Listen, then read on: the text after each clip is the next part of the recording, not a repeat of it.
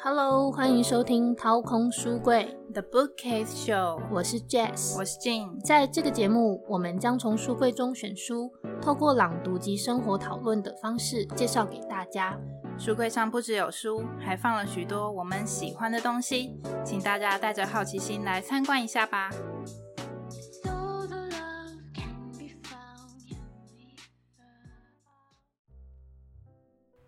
大家好，欢迎来到掏空书柜。我们这一次有一个新的小的秘密武器，其实也不小啦，它就是一个非常特别的神秘嘉宾物体，对，一个物品。一个神秘嘉宾的一个物体，大家有没有发现我们今天的声音特别清晰宜人呢？哇，真的是太清晰宜人了，根本就是从二 D 进阶到三 D，从二点零进阶到三点零，这种立体音效环绕，观众们是不是觉得这音质整个大大的提升了？对啊你你有点夸张，你是 电视购物吗？我们在卖麦克风吗？其实没有，我们没有接业费啊。其实没，对啊，我们刚刚怎么把这个讲的跟那什么一样？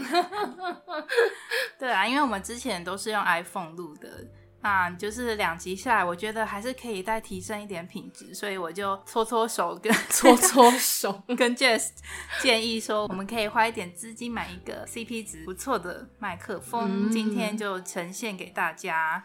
是的，如果大家真的在音质上面觉得有落差，也欢迎来讯跟我们说，你们比较喜欢哪一种听起来的效果？如果你们不喜欢麦克风，我们就回去用 iPhone 录。对，我们就直接让麦克风就是先 先销声匿迹一阵子这样子。好，开始我们的正题啦。好啦，我们这次其实要分享的是。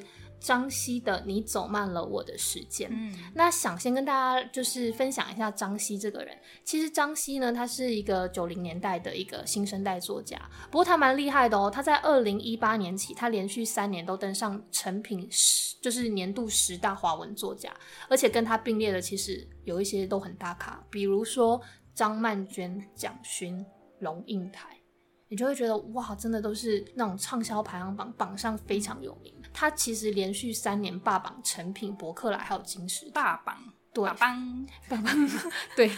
那他其实不止实体的书非常的畅销，其实他是从网络起家的哦，他从 IG 起家，就是吗？哎，他从 FB 就是先创立了故事贸易公司，然后他后来因为写着写着非常有感觉，他要创立了自己一个个人的 IG，就叫那时候叫不是不是叫张希，但是我就先不说了，就是他以前叫张另外一个名字，那后来他才要改名叫做张希，对，反正他就是都以笔名的方式呈现他的文章。你走慢了我的时间呢？这一本书呢，其实是因为他那时候生活可能有一点没了方向。但是他又不想要因此停下脚步，所以他就做了一个比较疯狂的决定。什么决定呢？他就是说，哦，想知道世界上其他人是怎么生活的，所以他呢就做了一个计划。他就是想说要在网站上面去募集三十个陌生人当他的一日小房东，一天住一个人的家。对，然后三十天连续住三十个不同人的家，很拼呢，很拼，而且很酷，而且重点是你根本不知道会发生什么未知的事件，对，充满了各种。不知会发生什么样的一种状况，对，所以他甚至就是连对方的照片都没有看过，他就直接去住对方的家。你看这有没有很疯狂？这个是需要一点，就是需要一点傻劲，傻劲，否则 以一个女生的这样的一个身份，其实还真的多少会有一点危险啊，现实的状况，对，觉得还是可能要。担忧一下啦，对，但是他就是想要透过一种深度的对谈，所以他就去寻找自己走下去的答案。也因此呢，这个专案这个计划后来他就是还是真的去执行了。即便朋友跟他说，哎，这个很危险，但他就觉得没关系啊，就是他想要试试看。嗯，对。不过其实要先跟大家说个小秘密，其实这一本书在出版之前呢，它原本是不会真的被出版出来的，因为其实。在旅行开始之前，它本来就不是一个以出版为计划的一个发行的书籍。嗯，对，出版社其实一开始有稍稍提到这个可能啦，不过那时候他倒是就是直接拒绝，没有这个意愿。对，因为他觉得这是他自己的旅行啊，啊，我不想要放弃他被某个目的好像捆绑住啊，他也还没有想好，绑手绑脚。对，所以他那时候其实是觉得就是他自己一个小小的一个计划而已。嗯，那可是因为。就是他在旅行的途中，他其实无意间就是他们的一些出版社询问说：“哎，那如果到旅行结束前，你可以逛书店，然后在书柜上看见自己的那种第一本书，把你的名字晒一晒这本，然后他又慢慢的又累积出另外一本，哎。”那你觉得这个出版是不是有可能？因为那时候他已经出版了第一本，所以他觉得，哎，那如果我出版是一种累加，那他觉得他的第二本书跟他的第一本书可以有一种不一样的差别。编辑一直不断的旁敲侧击啦，对，所以他那时候就觉得，啊，好像也是一种作品的累积啦，可以有一点成绩，或者是另外一种产出吧，我猜啦。所以劝说，对，所以他后来觉得好像 也有何不可啦，就是还是可以，就是试试看，就出版了这本书。对你走慢了我的时间。是的，张希他一开始的发迹是成立故事贸易公司这个计划，用一份甜点换一个故事，所以才有后来产出的《把你的名字晒一晒》这一本书。那今天讨论的《你走慢了我的时间》这本书呢，是以一趟旅行为出发点，以一封情书换一张沙发。他拜访了台湾各地的小房东，搜集了他们的故事。并将每一个人会有的烦恼、情感和他们互相分享的想法集结成书。那接下来呢，我们会个别分享我们最喜欢或最有感触的故事。那在那之前，我想先跟 Jess 讨论一下，你觉得对于憧憬，你以前跟现在对这两个字的想法是什么？那有没有什么差异呢？憧憬吗？我觉得憧憬对于我来说是用自己喜欢的样子做自己喜欢的事情。但是现在憧憬对我来讲哦，我觉得好像就是现实跟你的梦想，如果可以一起并行，应该也算是一种憧憬了吧。嗯，那我自己对于憧憬的概念是有一个形象的。对以前的我来说，我有一个憧憬的形象，有一个我想要成为的样子。但是时间一拉长，我发现要成为那个样子有一点困难，甚至你本身的条件就不可能成为那个样子。所以后来我比较注重于我可以做到的事情。其实有一点被现实消磨掉的感觉，有好像跟自己的人生妥协的的样子。嗯，那我想要分享的第一个故事叫做《我也想做一只灯笼鱼》，这是张希他在彰化园林遇到的一位小房东的故事。那这个小房东他只有二十岁，小房东说他的父亲已经过世了，对，那个时候他不知道家人的过世是什么样子的感觉。但是后来他们讨论到有关梦想、憧憬类似的话题，小房东他想要依循着爸爸的梦想去当一位室内设计师，那他也真的进入了室内设计系。虽然一开始好像是呃他把爸爸的梦想当成自己的梦想，但是他真的在进入那个科系之后，他发现他也真心的喜欢这一件事情，就跟他爸爸一样。虽然小房东知道他未来想要做什么。可是对于未来的样子还是有一些疑惑，所以他跟张希说：“我一直觉得我走不到我的憧憬里。小时候我想象的二十岁，其实不是现在这样。”张希对他说：“我们永远走不进自己的憧憬里呀，因为我们永远不知道所想象的那个样子的背后有多少的不美好要承担。但我们还是需要憧憬，憧憬是自己给自己向前的力量。”就像灯笼鱼，憧憬是那眼前的灯啊。我们看着灯，不断往前游，去到的地方绝对不如想象。可是我们还是到了那里。其实走上任何一条路，去到任何一个地方，都是我们带着自己走过去的。可惜长大以后，那些憧憬与现实的差距，狠狠地甩了我们几巴掌，然后我们就开始不相信憧憬，我们开始把自己想的只剩下现实。没有人可以走直线的，我们却希望能用最快的速度去到要去的地方。事实是，我们不可能一步就踩在刚刚好的位置上，走上刚刚好的路。最可惜的是，当我们在背离自己的方向时，会以为只要一走错路，就到达不了想要去的地方了。其实可以转弯的，只是要花比较久的时间。可是我们不敢花，因为要用更长的时间预测未来的自己。要相信自己花的这段时光是有意义的，需要极大的勇气，因为里头有太多的变数要去面对。以上是我在这一篇选的一些段落的句子。那因为他们讲到关于憧憬、关于未来的事情，让我还蛮有感触的。因为其实我们都是带着这样的想法走过来的。对，我们其实都是被现实洗涤过的人吧。所以 从小时候的那种幻想到梦想，到后来的憧憬。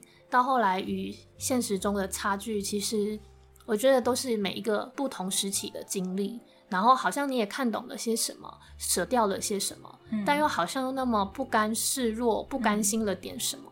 所以我觉得，关于憧憬哦，其实我也不知道，它就是一个很很模糊的想象吧。至少对于现在的我，可能曾经小时候你有一些很简单，你觉得那就是憧憬，可是长大之后你却觉得，嗯，那个会是憧憬吗？那好像不过就是小时候的愿想而已吧。嗯，对。青少年的时候，你怎么去想你的未来？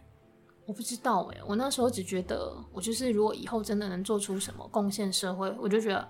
好棒棒了，就是你不要成为社会的累赘，你不要去让社会变成一个负担。然后，如果你还心有余力之余，你又可以好像奉献一点什么。嗯，那那个时候我比较想要着重的是，主要是在教育这一块。嗯，对对对，那是当时学生就是很单纯的那个想法。那小金，你那时候曾经憧憬过的那个样子是什么样的想象呢？其实我很容易把喜欢的事情当做憧憬诶。哎。比如说画画、文学、设计，呃，甚至是旅居国外，我我都想过，我就是呃想法非常天花乱坠的一个小孩。是，但是最印象深刻的一件一个憧憬，就是我曾经很想当一个女强人。哇，这个太。有点有点跟想象中有落差，至少跟我认识的，跟我本身形象不符，就是内心是，但是外表好像也还在调整中嘛。我曾经想象的女强人，就是应该就是大家印象中的那个样子，就是有很强的工作能力，嗯，有很强的沟通能力，呃，判断事情很果断，她知道自己在做什么，嗯，知道自己要什么。那以他的能力能获得富有跟别人的尊敬，这就是很高端的主管嘛？女强人对你来说听起来感觉是那种很高端的主管，然后穿着很利落的套装，为事业做出一连串的决策。Yes, yeah, that's what I think. 等一下，我们又变成英文版本了。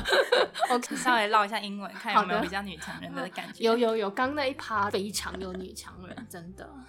我有过那么多的憧憬，可是，在了解与追求的过程中，我逐渐发现，不那么美好的现实常常会打击我。而且，以我本身的个性特质，我知道我根本不可能成为心目中的女强人，所以我也放弃了，放弃成为女强人，放弃那些我曾经的憧憬。嗯，所以就是这样就放弃了嘛？是暂时性的放弃，还是就是真的就没有想要拾回来、捡拾回来的感觉？嗯，我没有想要拾回来的事情，应该有好几个，但是可能也有好几个还在我悬念之上吧。悬念，可是我觉得其实就是真的没有把它捡回来，继续成为你的口袋里的项目，我觉得也都没关系。嗯，至少那个时候你是想要有点什么，但是可能现在之于你，你的状态不一样，可以可能你也觉得，其实如果没有做那个，好像对对于你也不会有太大的损失，或者是也不会有太大的失望，所以反而那种也是一种很淡定的安然于你现阶段的一个状态吧。嗯，其实我觉得这样子好像也也是另外一种让别人觉得还蛮羡慕的一种特质。嗯，所以现在的我把我想要做的事情转变为我可以做的事。嗯，不管我现在正在做什么，不管过得再平凡，遇到再多的不顺利和心累，我觉得只要很努力的生活，而且并不讨厌现在的日子，不讨厌自己，知道自己正在持续的进步的话，我觉得并不一定需要一个汲汲营营去憧憬的目标，因为现在的自己已经是个很棒的人了。又或者说，现在的我其实还是有憧憬，我憧憬的是那个愿意努力、持续进步的自己。所以虽然不能成为女强人，但是我可以用我所拥有的特质去做到不一样的事情。嗯，其实我也不确定这样的想法就是一个成熟的想法，或许以后又会再改变，但至少现在的想法可以支撑我好好过现在的生活。嗯，我觉得这样想法一个转变，好像也是一种，就像你刚刚说的吧，成熟。其实成熟也是一种跟以前的自己比，是不是自己好像要更进步的一种。说法了吧？嗯，成熟是做取舍吧？做取舍吗？是吗？我不知道。但是对于我来说，成熟就是在你跟以前的时间里的自己比较之后，然后你好像又更懂了些什么。嗯，对。然后想法上好像又更更有不一样的扩展。对我来说，那就是一种成熟，好像可以含纳的东西又更多、更广了。嗯，所以我想要顺便扣合到另外一个篇章，叫做。整个世界都是掉在地上的星星。嗯，因为多少虽然是不同人的故事，可是可以做一点点的比较。因为张希他遇到的这个女孩呢，嗯，当然也是很年轻，但那个女孩她比较不知道自己想要做什么，她不知道自己喜欢做什么，可以做什么。在对话的过程中，甚至张希有一点对这个女孩有有点没耐心，对，这是不常发生的事情。但是张希他在这个篇章里面很诚实的说出他的心情，可是，在互动的过程中。张希他的想法又有点改变了。那我先不说张希他后来的想法是改变成什么样子，但是我是想要在这边提出一个小再问，邀请大家来想一想，就是，哎，拥有梦想就比较高尚吗？比较格鬼吗？呃，在我们从小接触到的一些资源里头，比如说漫画、卡通，或者是剧集、影集。呃，任何的伟人故事，我们都被影响的，好像人一定要有梦想，人一定要有一个非常明确的目标去追寻，你的人生才有意义。可是真的是这样吗？我们知道拥有梦想很热血，但是没有梦想才是常态吧？平凡难道就不是一种人生的选择吗？在这边呢，我提出一个这样子的小灾问，那如果大家有任何的想法，也可以跟我们分享哦。刚刚讲的平凡，其实对我来说，其实也是一种选择。其实当你没有选择，那也是一种选择。嗯，因为你没有去做出一个真的最后的决定，那其实就是一种选择了。那所以我觉得，不管怎么样，其实那都是你的决定，没有人可以为你的决定做后续的负责。所以我觉得平凡，如果之于你是好的。或是是你喜欢的，其实那又何尝不可呢？那所以其实我很喜欢呢，要扣到第二十篇这一篇叫做反省。它呢主要的一个就是它的 slogan，它在这边有写到：成为住在自己的名字里的人，而不是让名字住在这个世界上。嗯，你这个名字，如果你可以真真实实的把你活成你名字里的那个人，活开了你这个名字的感觉。那呢，而不只是让这个名字好像就只是一个名字，它好像就是一个代名词。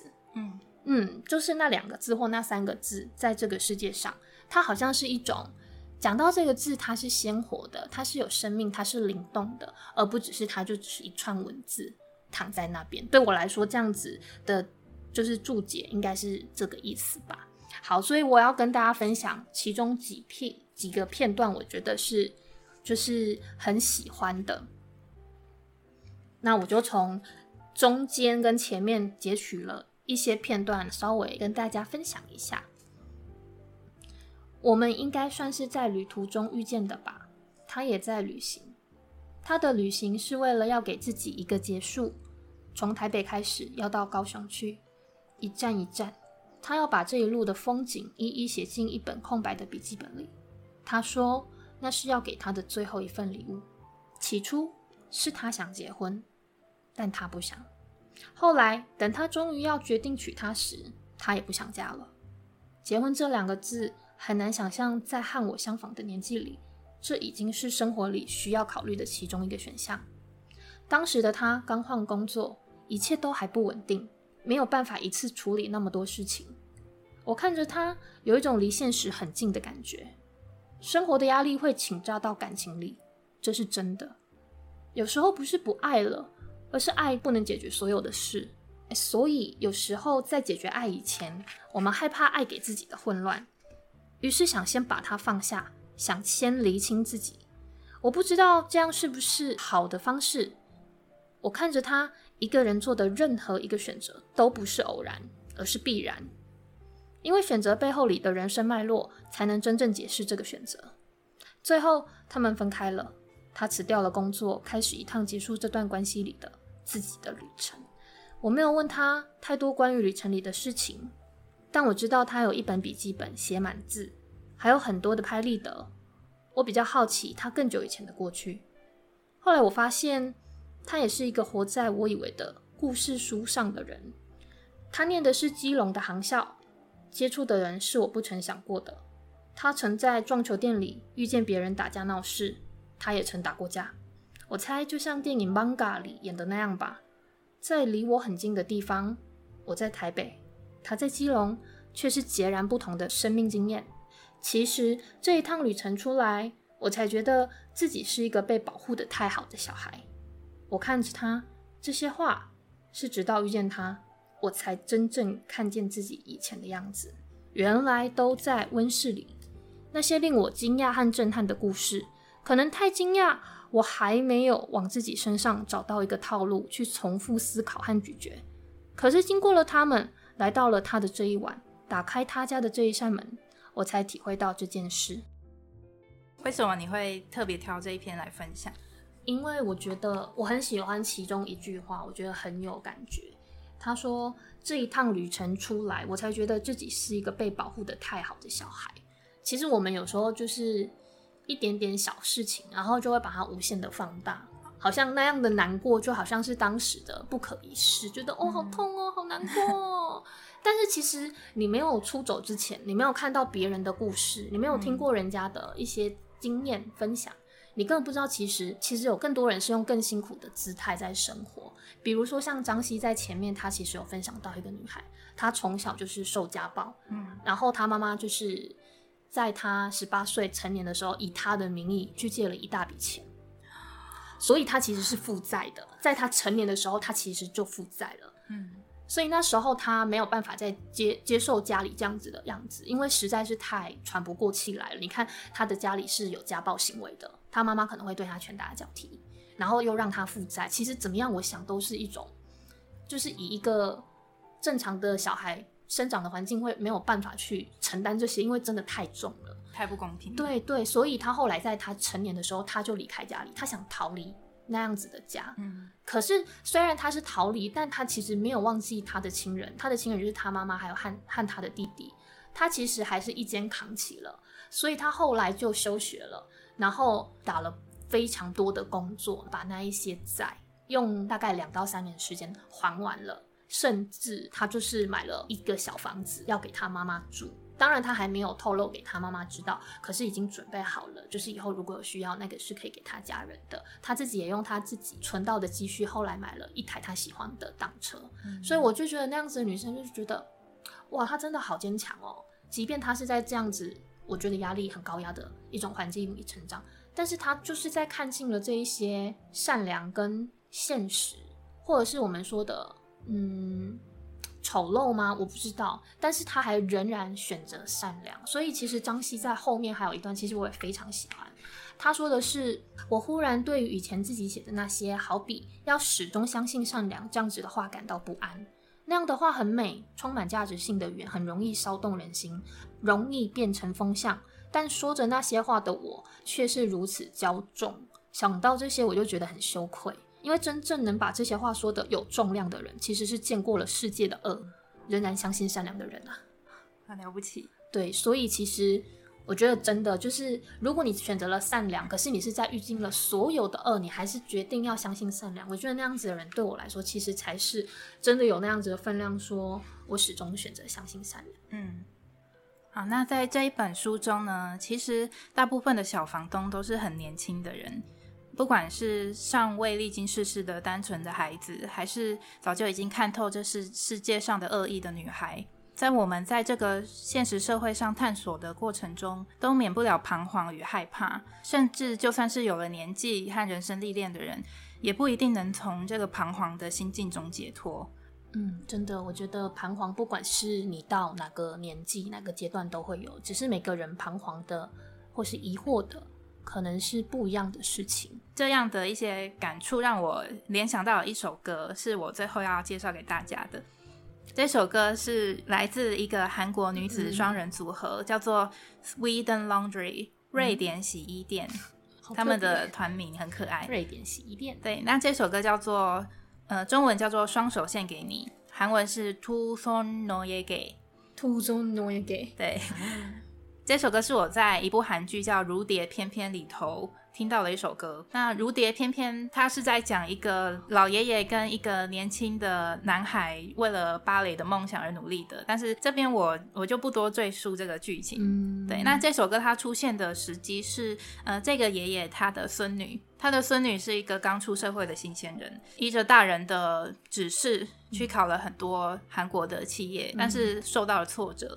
那在这过程中呢，男主角就是那个跳芭蕾舞的男孩，他问那个女孩说：“你最喜欢做的事情是什么？”但是那个女孩她回答不出来。对，那个女孩她发现她好像没有一个很有热情、很想去做的一件事情，所以后来他开始试着想要去找出他所喜欢的事情是什么。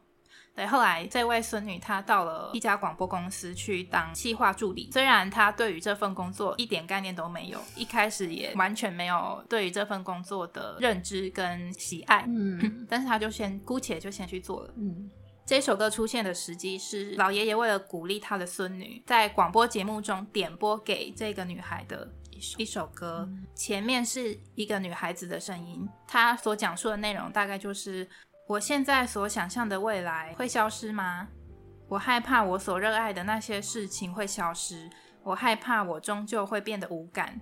我视线所及的那些我习以为常的事情，好像都渐渐的在改变了。这个女孩她感到很彷徨。那剧中这首歌就播到这里，但是我后来再次去听这首歌的时候，我发现后面有另一个声音，是一个老爷爷的声音。那个老爷爷他鼓励那个女孩，他说 k o j o m a l a a 不用担心，不用担心，这个世界正紧紧的拥抱着你。你认为的一如往常，其实你正一点一点的在成长。你的视线看着天空中闪闪发亮的星星，你觉得星星好美，但是在我的眼里，你才是那最美丽的星星，闪闪发亮。这首歌让我觉得好温暖哦。我觉得很温馨哎。我刚刚听完这个歌词的内容，嗯，我觉得这有一种老爷爷他无限关怀这个孙女的一种爱跟无限的包容。对，所以。嗯，我想要把这首歌介绍给大家，也介绍给其实书中出现的小房东们。可能你觉得别人在你眼里都是星星，可是殊不知，其实你在他人的眼睛里，嗯你可能也是一片天空，或是一颗星，一个宇宙，对吧？对，虽然我们都是普通人，我们并不伟大，拥有各种情绪、烦恼、单纯的心思和坏的想法。我们为了理想活得很吃力，又或许还等不到想要追求的理想。这样的我们并不完美，可是却都是最特别的。在广大银河宇宙中，我们是那最微小的星点，可是，在星点的内心深处，拥有一整个宇宙。嗯，真的，每个人都有一个宇宙，而且呢，在这里的小房东，其实呢，我觉得他们的每一扇门后面都是一个世界，何其幸运！张希他说他在这趟世界的旅程里面，可以遇到这些很简单善良的小房东们，虽然他们都是陌生人，但呢，透过相遇，他在每一次的旅程呢，都可以捡拾某一些自己散落的碎片，然后呢，来圆圆满自己，完整自己哦。好的，以上就是我们透过张希的《你走慢了我的时间》这本书所带给大家暖心的结尾。没错，如果大家也想要去来一趟小旅行，或者是出走，也欢迎你们分享你们的出走小故事喽。如果喜欢我们的节目，欢迎订阅，并在 Apple Podcast 留下五颗星和评论。如果对于节目内容有任何的心得想分享，也可以在 FB、IG 留言及私讯。搜寻掏空书柜，或是到节目资讯栏点选连结，就可以找到我们。欢迎随时留言哦。掏空书柜的 Bookcase Show，我们下次见，拜拜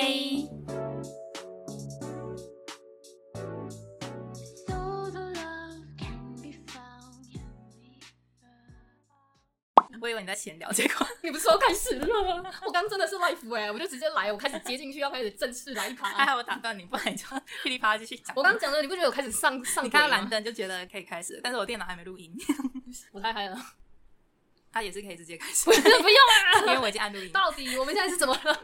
我已经不懂了。花絮又有更多东西，我觉得我们不行，我们怎么可以先录花絮？我们倒着录好像怪怪的。